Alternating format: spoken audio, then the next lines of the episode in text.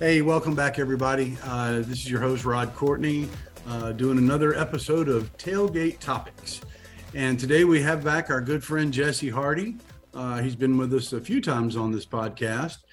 Uh, and this week's or this month's topic is about alcohol and drugs on the job site.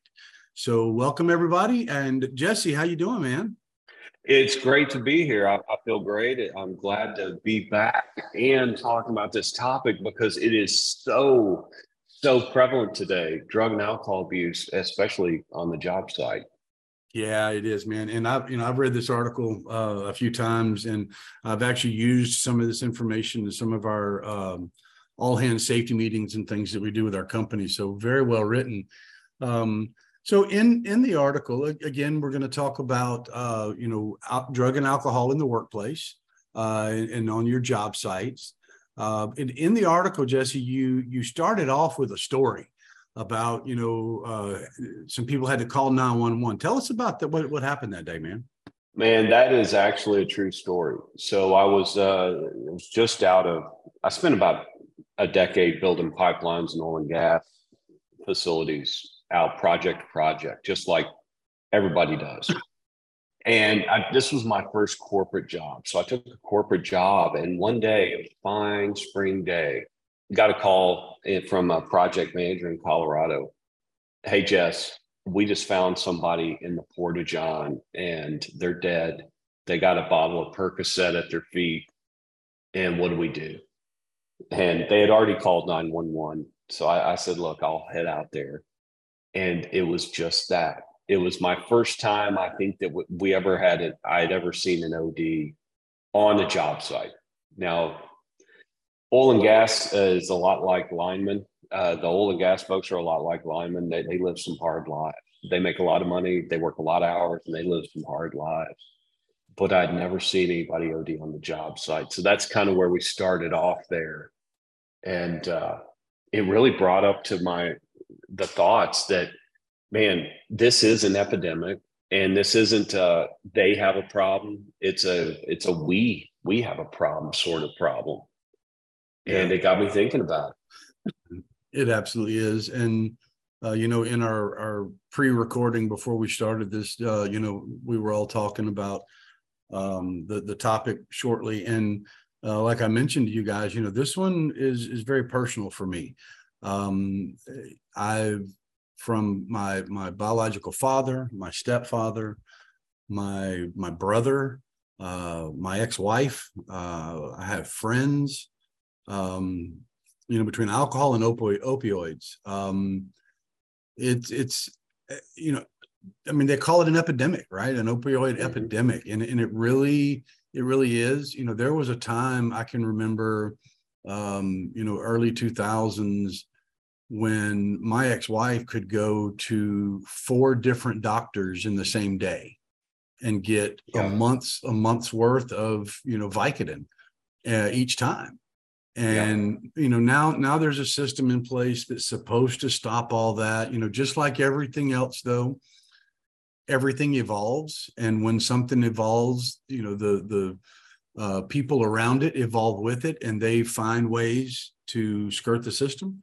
Uh, so it hasn't stopped the epidemic with opioids, but um, maybe it's helped. Um, I know, like you, Jesse, I've seen it uh, in the workplace. Um, you know, I, I have a, a, law enforcement background and uh, have, have seen it there as well. So, um, so in in your article, the the next section, you know, you you know, you, we, we we just talked about the incident that occurred on your job site there, and and that it's not that they have a problem, which I mean they do. Let, us be honest. Yeah. But you know right. they're, they're they're on our workplace. They're they're they're part of you know we, we we call them family most of the time because we all work together. It's not that they have a problem. It's we have a problem. And then so how how in you know the next part of your your article you talk about how drugs affect the workplace. So tell us a little bit about that. Well, now these statistics, they probably need to be updated because this article, this was written about five years ago.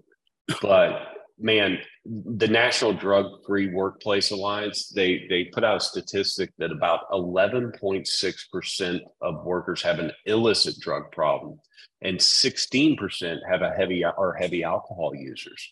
That's a big one. The National Safety Council reported that that about 25% of the people indicated that they uh, have taken part in binge drinking in the past month, not the past year, the past month, one in four. And and probably the the most staggering the staggering statistic is that they estimate that there's about 15 million illegal drug users uh, those who abuse drugs illegal drugs or alcohol. And about 70% of those 15 million people are employed so they're out there and i still teach this on a day to day i've been teaching this all week that's where i've been traveling we were talking before the show one of the topics I'm teaching is this right here. And uh, I teach to all our supervisors. So, yeah, it affects us. It's out there and it affects us in a couple different, uh, in a few different ways. Uh, so, you know, you, you might, it shows up in absenteeism. People don't show up to work. But even more, more, uh, I think, risky is it shows up in presenteeism, meaning they show up to work, but they're not really fit for duty and that, that doesn't necessarily mean they're drunk or high, but they're just not fit for duty mentally, physically. It's just, it's affecting us there. Uh, they make poor decisions. Uh, it, there's a higher turnover rate because the people that are doing their job, these guys that, that are having the issues, they're not fit for duty. They're not necessarily pulling their weight. And the good guys are wanting to leave. And then yep. you're just having all kinds of issues with that. You know, I this is um, one that I've seen a lot. You know, like like you, Jesse. I I used to work on the road. I was out there months and months at a time. Um, and like you said, you know, these guys are making pretty good money. And uh, if they do get a day off, um, and sometimes they don't even take a day off, it just takes an evening off. You know, mm-hmm. they they go out and they they partake, and you know, it's usually alcohol. You know, I'm, I know sometimes it's it's more than that. But you know, Jesse, what what do you say to the guys that tell you this? You know what, Jesse? it's my life, it's legal. I'm not drinking on the job. How is my drinking outside of work affecting your project? You know, I would I would probably acknowledge the fact I, I would affirm and acknowledge the fact that you are right. This is legal and you have the right to do it on your own time. But I would bring it back to a personal level uh, because what he's talking about right there is he's saying, how is this affecting how how how is this affecting the project? He's taking it more back to a legalistic kind of thing, and I would bring it back to the personal level of, let's call him Jim. Let's say I'm talking to Jim. Like Jim, you know what? We've been we've been together on projects for years now, and I've seen you. I love you. I appreciate you. You do great work. I care about you. And what I'm seeing is is the fact that you're drinking more and more. And what I'm seeing is I, I see how it affects you at night because we we live around the same place. We live in the same RV park. And I care about you. I care about you. I care about your family. I know what it's doing to your wife and kids. Now, I also know what it's doing to you at work. I know you're showing up late sometimes.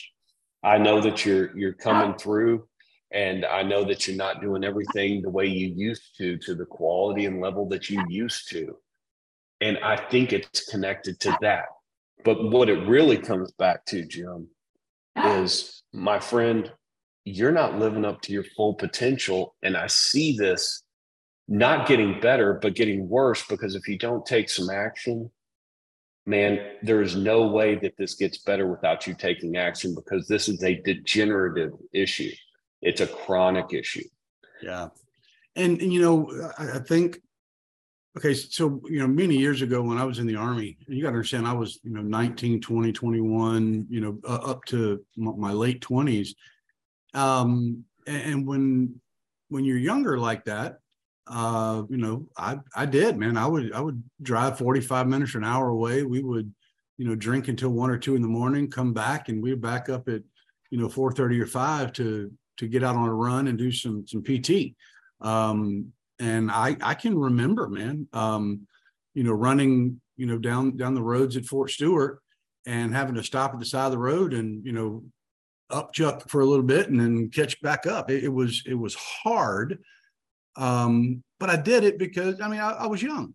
Now though, you know I'm in my fifties, man. Um, if if I uh, eh, eh, you know go to a crawfish boil, um, and for those of you not from Louisiana, the you know those they're not crayfish, they are crawfish. But anyway, um, you know we we do that, or maybe maybe it's a a football game or whatever, and we tailgate and you know I, i'm not intending to drink that much but i mean you know i, I have a few and uh, my wife drives me home and i'm not even you know near as intoxicated as i was then or as some of these guys get now I mean, I wake up the next day and I, I'm just not worth a darn. I'm hungover, and I, I don't think people take that into account.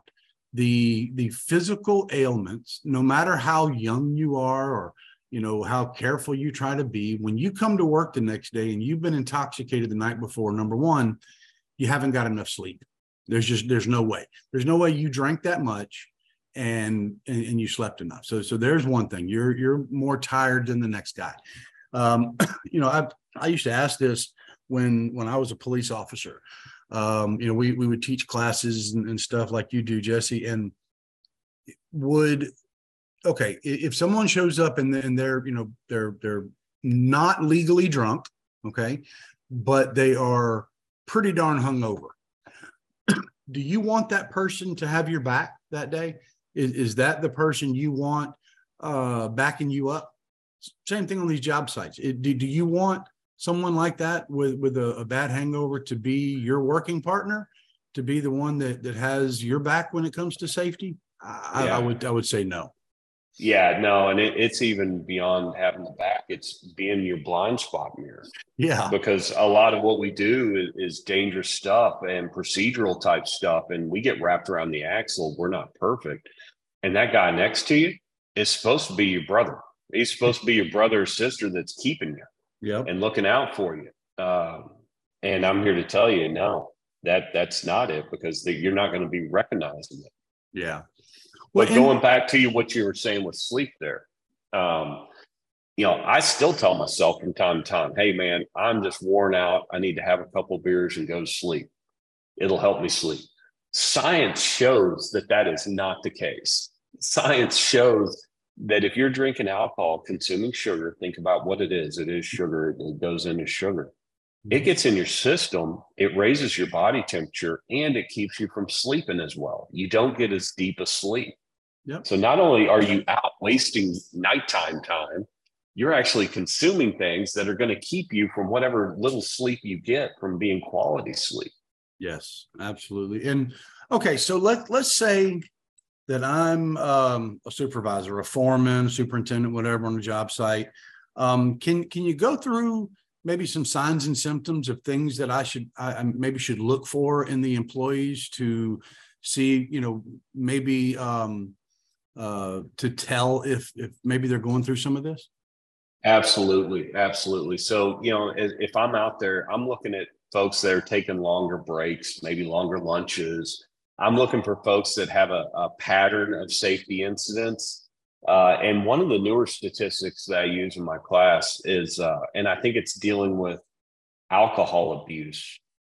So, alcohol abuse, those who abuse alcohol are 2.6 times more likely to have an incident. And I believe that's coming, if I'm, I think that's coming from the National Safety Council last year or the year before. But you will have a pattern of safety incidents. I actually had that in a safety professional he had a mm-hmm. safe he had a, a, a few safety incidents motor vehicle type incidents and come to find out he also had an alcohol problem you know and, and we had to deal with that uh, so you're looking at taking long breaks and lunches pattern of safety incidents it might be it, it might look like a, a history of medical claims too increased mm. number of medical claims because going back to like you were saying with your ex-wife for me uh, Rod, it was it was my mom. She she got on the opioid cycle back in the late 1990s to early 2000s, and then eventually they did cut her off, and that was a whole other nightmare. But they they file medical claims so that they can get their pills, and the company's paying for it. Uh, it also might look like drowsiness or slurred speech. smelling like they come to work smelling like a brewery or a distillery because it's still on them. It's still in their system and they didn't clean up. You know, it might look like a lack of concentration because they're not mentally fit for duty. Uh, changes in mood, so emotional. So, fitness for duty, I kind of define out as physical, mental, and emotional. Emotionally, uh, those with alcohol and drug issues, um, man, their moods change. Uh, they got bad grooming habits. They're not taking care of themselves. Bloodshot eyes. You know, th- these are all fitness for duty type issues. Dilated p- pupils might be some drastic weight change. Another big one is asking to borrow money. And I'm here to mm-hmm. tell you, man, linemen and pipeliners make a whole lot of money so if they're running through their money by Tuesday or Monday morning, you know that there's an issue. Wow. Um, and you know, not not dressing for the season. So it's freezing outside and they're wearing a t-shirt because their body is so hyped up. So their, their metabolism is so high that their body is actually hotter than normal. Or mm-hmm. the other way around. It's hot outside and they're wearing a dadgum hoodie, you know. Yep. And then lastly, avoiding people. Because unless if unless you have a bunch of addicts together, uh, addiction works in isolation. So you avoid people unless you happen to have a conglomerate of you got a group of addicts together. Yeah. So I think those are the biggest things you're looking for, Rod. Yep. And you know, when you're saying that, I can remember um, years ago taking someone to a clinic uh, a few different you know cases over my career and on the way to the clinic um, you know they're they're in pain um, mm-hmm. and they're saying you know I, I, just need to get me some get, get some vicodin and some soma if, if they're you know uh, name branding if they're telling yeah. you ahead of time what it is that they that they think they need or that they want or that's going to make them better that's a that's a big sign that there's something something else is going on there. Um, absolutely, absolutely. So, and sometimes, you know, we, we we often wonder how this stuff starts. Sometimes it's from a legitimate injury. Uh, yeah. My mom is the sweetest person ever, or, or was. We lost her a couple years ago, but she was the sweetest person ever. And even up until she died, but she had some back issues, she had some neck issues and that's what the doctors prescribed and over time it just became such a part of her life yeah that that it took over yeah until it didn't until they cut it off yeah and the if if you've never witnessed it or or i mean maybe someone listening to this right now has actually been through this um, when you detox from an opioid um, it is a horrible thing to witness yeah. Um, you know, it, and the thing is, you know, with, with my ex-wife, for example, um, and believe it or not, that's the easy part. You know, getting off is easy. Staying off is what was hard. Absolutely. And, and so if, if there are people out there that's listening to this, um, reach out. Uh, you feel free to reach out to me, Jesse, anybody at, at the IP Institute or Utility Business Media, uh, your your supervisor, uh, a family member. Um, and, and, the thing is, and, and I know this too for a fact, is you're not going to stop. They're they're not going to stop until they're ready. When right. when when that time comes, if if I can be of assistance or any of us can be of assistance to to help you through that, to help you, you know, because uh, let's be honest, you know, some people. Let's let's just take me for example if I, um, you know, I, I, have chronic back pain. Um, I, I, I get steroid shots from time to time. You know, I have the option of getting painkillers. I don't because of my past, uh, but let's say that that I did. Let's say that I, uh, you know, started taking them and and and you know, not even realizing it, I got addicted. Well, now I'm mm-hmm. concerned, Jesse. You know, I'm yeah. I'm I'm pretty high up in the chain of the safety department, man. I've worked hard to get here. I've been doing this for 30 years. And what in the world am I going to do, man? I, you know, if I go to my HR department, what are they going to say? And so people may be thinking that kind of stuff. So if if you don't want to go to your supervisor, you don't want to go to a family member, you don't want to go to your HR department, feel free to reach out to one of us. Um, Absolutely. But you know, sometimes um when you're in a position like a safety sensitive position like you know most of us um you're going to need to intervene intervention is needed in order to uh, overcome this problem so in in that this and, and i love this next part of your article where where you talk about the profile of an addict. Now this, this kind of goes back to the signs and symptoms a little bit but yeah. tell us about that that right there. So this man this right here so i want to keep this going with the safety guy for a second because as safety professionals i want you to think about what we deal with on a regular basis. We deal with the negative. We deal with the hard stuff. We deal with long hours and oftentimes the way we cope is through alcohol, maybe some drugs. I don't know, but it's a slippery slope. And this next part, the profile of an addict, man, I wrote this with Justin Guerrero. He he's uh, no longer with Supreme Industries. He's out on his own with another uh, electrical company now. He's he's a, a manager, safety manager out there but he and I wrote this. So I, I know about addiction. I come from a family of addiction. I dealt with alcoholism. I've dealt with, with other, I've dealt with addiction. And Justin and I, as I was writing this article and we were, we were, we were dealing with some stuff at, at the company we were working at. And he's like, I know what the problem is. I'm going to write this out because I've lived this. And he comes from being a lineman. He comes, he's like a third, third generation lineman that became a safety guy. Mm-hmm. And what he wrote out, I'm just going to read this to you. You know, the theme of, of what the of the profile of an addict and what they they need to say, what they want to say, is this is the addict speaking. I've got bigger problems than worrying about this job. I'm fighting for my survival. And the addict profile states that uh, up until now, so this is back to the profile speaking, I'm fighting for my survival. And up until now, I've been managing this problem reasonably well. As a matter of fact, until now, I hadn't even considered it a problem. I've been able to make excuses to my boss when I show up late or call in sick. I've been able to make excuses to my wife when I get home late. And because I manage the money, the, my, my wife doesn't know that, that I didn't make the car payment this month. Working these long hours and staying out late to feed my addiction, it's been catching up with me. I'm not sure how much longer I can go on with this. But what I do know is that I'm not going to stop without help and I'm not going to ask for help because asking for help means I have to tell the truth, beginning with telling it to myself. And telling the truth means that all my lies will be exposed, which means I'm going to have to face my guilt and shame. And I just can't do that today.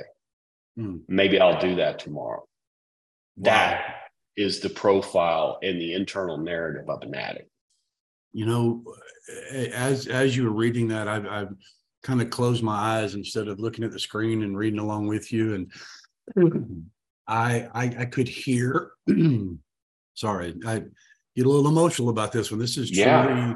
a, a deep one for me. Um, I could hear the stuff you were saying there, and I was relating it back to the people that I know, and and man, wow, I I, I could see that um, over time in them. And you know that that's you know everybody says and, and it is true that you know if if you're an addict of alcohol drugs whatever it may be it's a disease right? And they they they call it a disease. And i'll be honest with you early on in my career and early on in my life i had a hard freaking time accepting that. You know look just just just freaking stop okay? Stop stop doing it. Stop drinking. Stop doing this that and, and i'm specifically talking about my brother right now who mm-hmm. went through a, a very long time with alcohol and drugs. And and it got to the point that um, you know we we tried the interventions and there were rehabs and it was back and forth and back and forth and he would lose this job and he'd go to jail for that. And now he and I can talk about it. He's been clean now, I don't know, about eight years, and, and he runs his own business and he takes care of his daughter. And, you know, he's really got his life together right now. Um, and, and, and I believe he's finally overcome some of those demons. But to sit here and listen to you say that, uh, mm. I, you know, the, the shame that must come with it you know, um, because come on, if you're doing this, you know, and, and you, admit it to yourself, and once you realize, oh, I have a problem, uh, that's not something you want to go, you know, uh, writing on the chalkboard, you know, letting everybody know. So yeah, man, that's that that is awesome, dude. And uh, so and, and now again, and I want to say this this this one more time. Um, if anybody is listening to this or, or uh, you know, you know now or or later, just reach out to somebody, please. Um, you know, if you if you want to report it to your supervisor, human resources, um, you know, please do. Um, and and again, feel free to reach out to me, email, text, phone call, whatever. Um, if you just need somebody to talk to, uh, maybe somebody to bounce ideas off of, completely 100% judge free or judgment mm-hmm. free, and and you know, I'll I'll I'm not going to tell anybody. So feel feel free to reach out to any of us if you do need some help. Um, now the the next couple parts of this, and, and, you know, when when I used to be in the field, Jesse, I you know part of my job is to look around and see, you know, watch people, watch their actions. You know, do they look to be intoxicated? And you know, you, you can usually tell when someone like like like methamphetamines when, when they're either mm-hmm. on them or coming down from them. You know, they, they have a certain uh, posture, a certain clicking noise that they make with their mouth, and things like you can you, yeah. you just kind of know. But let's talk about the legal requirements of this for a minute, because yeah, there's there's the DOT stuff, and, and I know we're going to talk mm-hmm. about that, but you know, as a supervisor, if if I see someone doing these things, acting, you know, smelling like the brewery, you know, uh, acting yeah. like maybe they're intoxicated or still high, or maybe coming down from uh, a, a, weekend binge. Yeah. You have a legal responsibility to report this. Okay. Um, and the management of your company, maybe it's you, maybe it's someone else, there there are procedures and policies to deal with it. Uh, and and i'm specifically talking about the reasonable reasonable suspicion uh, part of your drug and alcohol policy. But you, you talk about the the cdl drivers in here jesse. Tell us about that. That's really not my my thing but uh, tell us more about that. Well you know it, it's one of those things that cdl drivers uh, they're required to get trained on alcohol abuse. It's it's generally about an hour or at least it used to be five years ago. It may have changed since then. But drivers, especially for CDL drivers, they're required. It, it's mandatory that you you give them this training. And as far as supervisors, reasonable suspicion training uh, in general is uh, two to four hours, depending on kind of your training program. But as you're yeah, you brought something up. So if I'm a supervisor and I start to suspect something, maybe somebody brought something to me. You know, somebody said, "Hey, Jim Bob over there is having some issues today. Why don't you go check it out to see what you think?" If you've got reasonable suspicion, you smell marijuana in the vehicle, you smell alcohol, you notice that they're a little off. The the mental awareness, mental uh, level of consciousness is off you got pinpoint pupils. There are many of them. And that's why we train supervisors what to look for. So if you're that supervisor, man, the first call you need to make is, or the first thing you need to do is make sure this person's not not in harm's way. So I'd probably pull them to the side and and talk with them. Do your investigation. Try to see what's going on behind those eyeballs. And if you've got suspicion, make a call to the safety group and get them going. Make that call and find out what we need to do next because we do need to do some reasonable suspicion training. Now, functionally, the way I, I always handled reasonable suspicion as a safety guy, because I'm the one that would show up in the field and Rod, you were too. I would generally treat it like I'm facing a medical issue, uh, especially if it's suspected being drunk at work I would I would treat it like it's it's a possible diabetic issue because okay. a lot of the symptoms are the same. You know, Jim, I'm I'm, I'm concerned about you. This is what I'm observing. Uh, you seem to have an altered level of consciousness. I kind of smell something on your breath, and and I'm concerned you might have a blood sugar problem going on. We're going to go get checked out at the local medical center. And we're also going to do a drug and alcohol test. This is called reasonable suspicion, but I want to get you checked out medically first to make sure you're okay. So that's the way I always approached it. And 90% of the time, it was not a medical issue, but that one time it was, or the two, two, two or three times over these almost 20 years that it was, it was so much worth it. And it does put them at ease as well, you know, that Mhm. you care about them personally. Yep, absolutely. Well, okay, so but before we close this out, I, I want to bring this up because this may be on uh, listeners' minds right now. Um, over the last few years, uh, marijuana, or specifically THC, has been legalized for medical and in some states recreational use as well. Um, so uh, there are states out there, and you guys already know them: Colorado, uh, California, and some others that I I can you know go into a bar and you know fire up a, a, a joint, you know, marijuana, or whether it's in liquid form or you know tobacco form or whatever, and it's perfectly legal. Um, so so how how sh- how how does your company handle that, Jesse? Where uh, you know you you have employees in multiple states, some of them residents of, of states that it's perfectly legal to do this, um, and but they still show up to your job sites and try to and go to work. Well, you know, the issue here with, with drug testing for marijuana uh, is, as most folks know, if you do a urinalysis, the current testing system, it's going to show up for generally about 30 days. So the stance, especially with with these states that it's it has become legal, either recreational or medical, and I believe we're heading to federal I believe it's going to be legalized nationally here in the next five, definitely outside 10 years. Um, I think the issue is are they doing it at work? Are they under the influence at work? Kind of like alcohol. Mm-hmm. Now, with alcohol, we got a good test. We can tell, we can give them a breath test.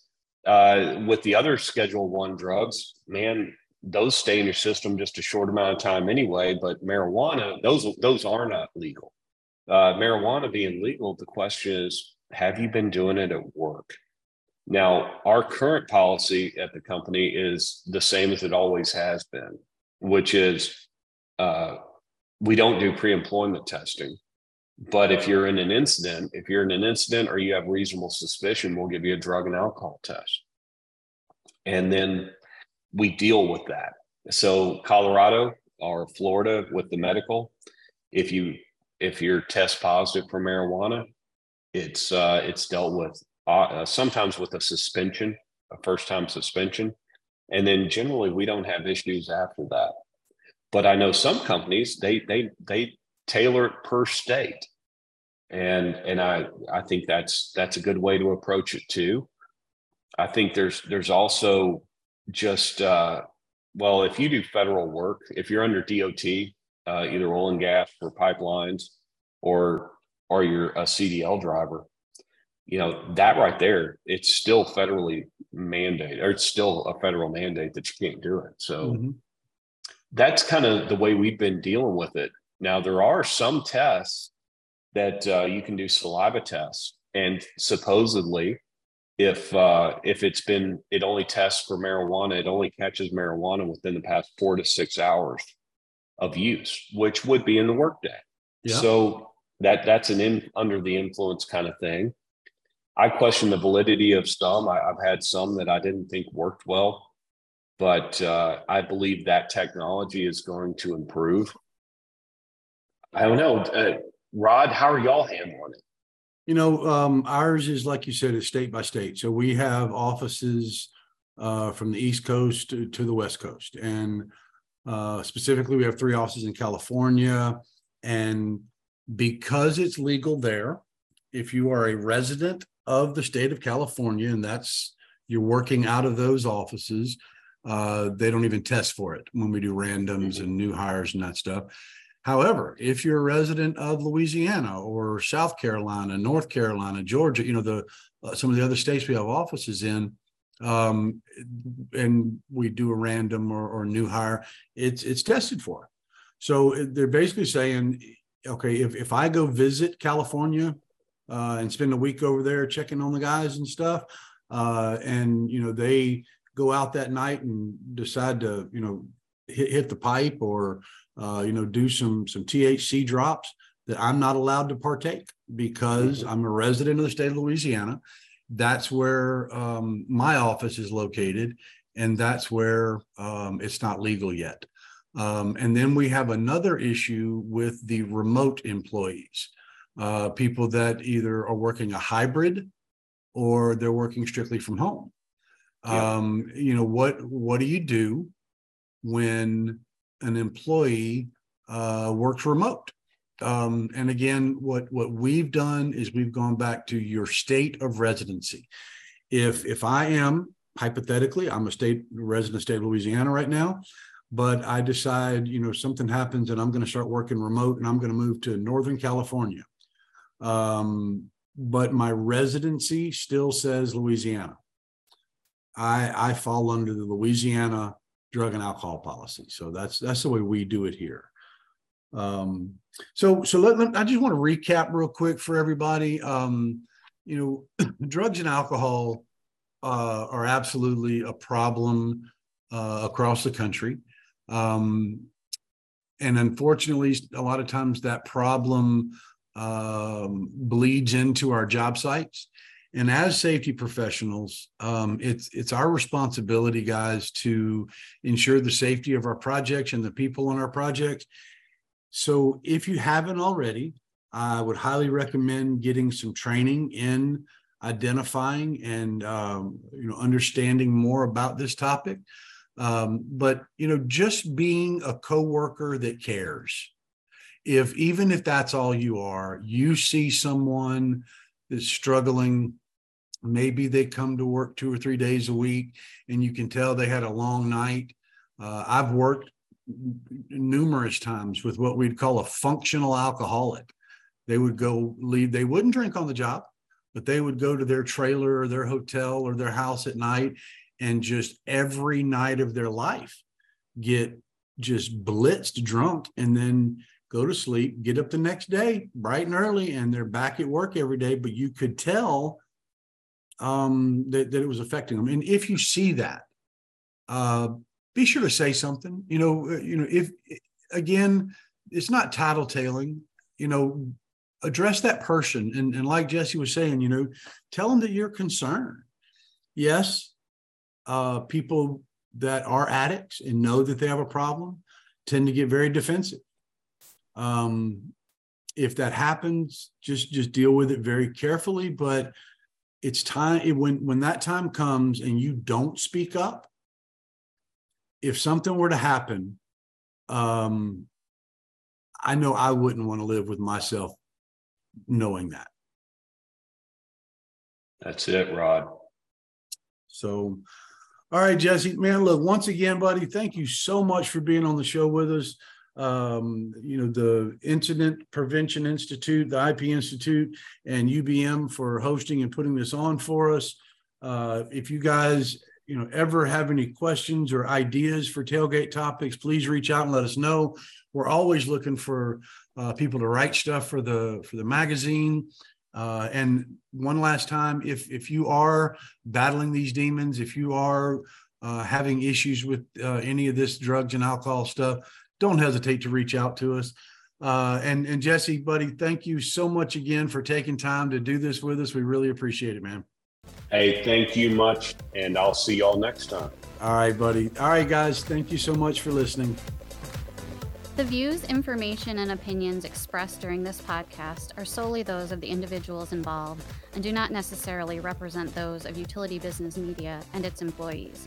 It is strongly recommended that you discuss any actions or policy changes with your company management prior to implementation.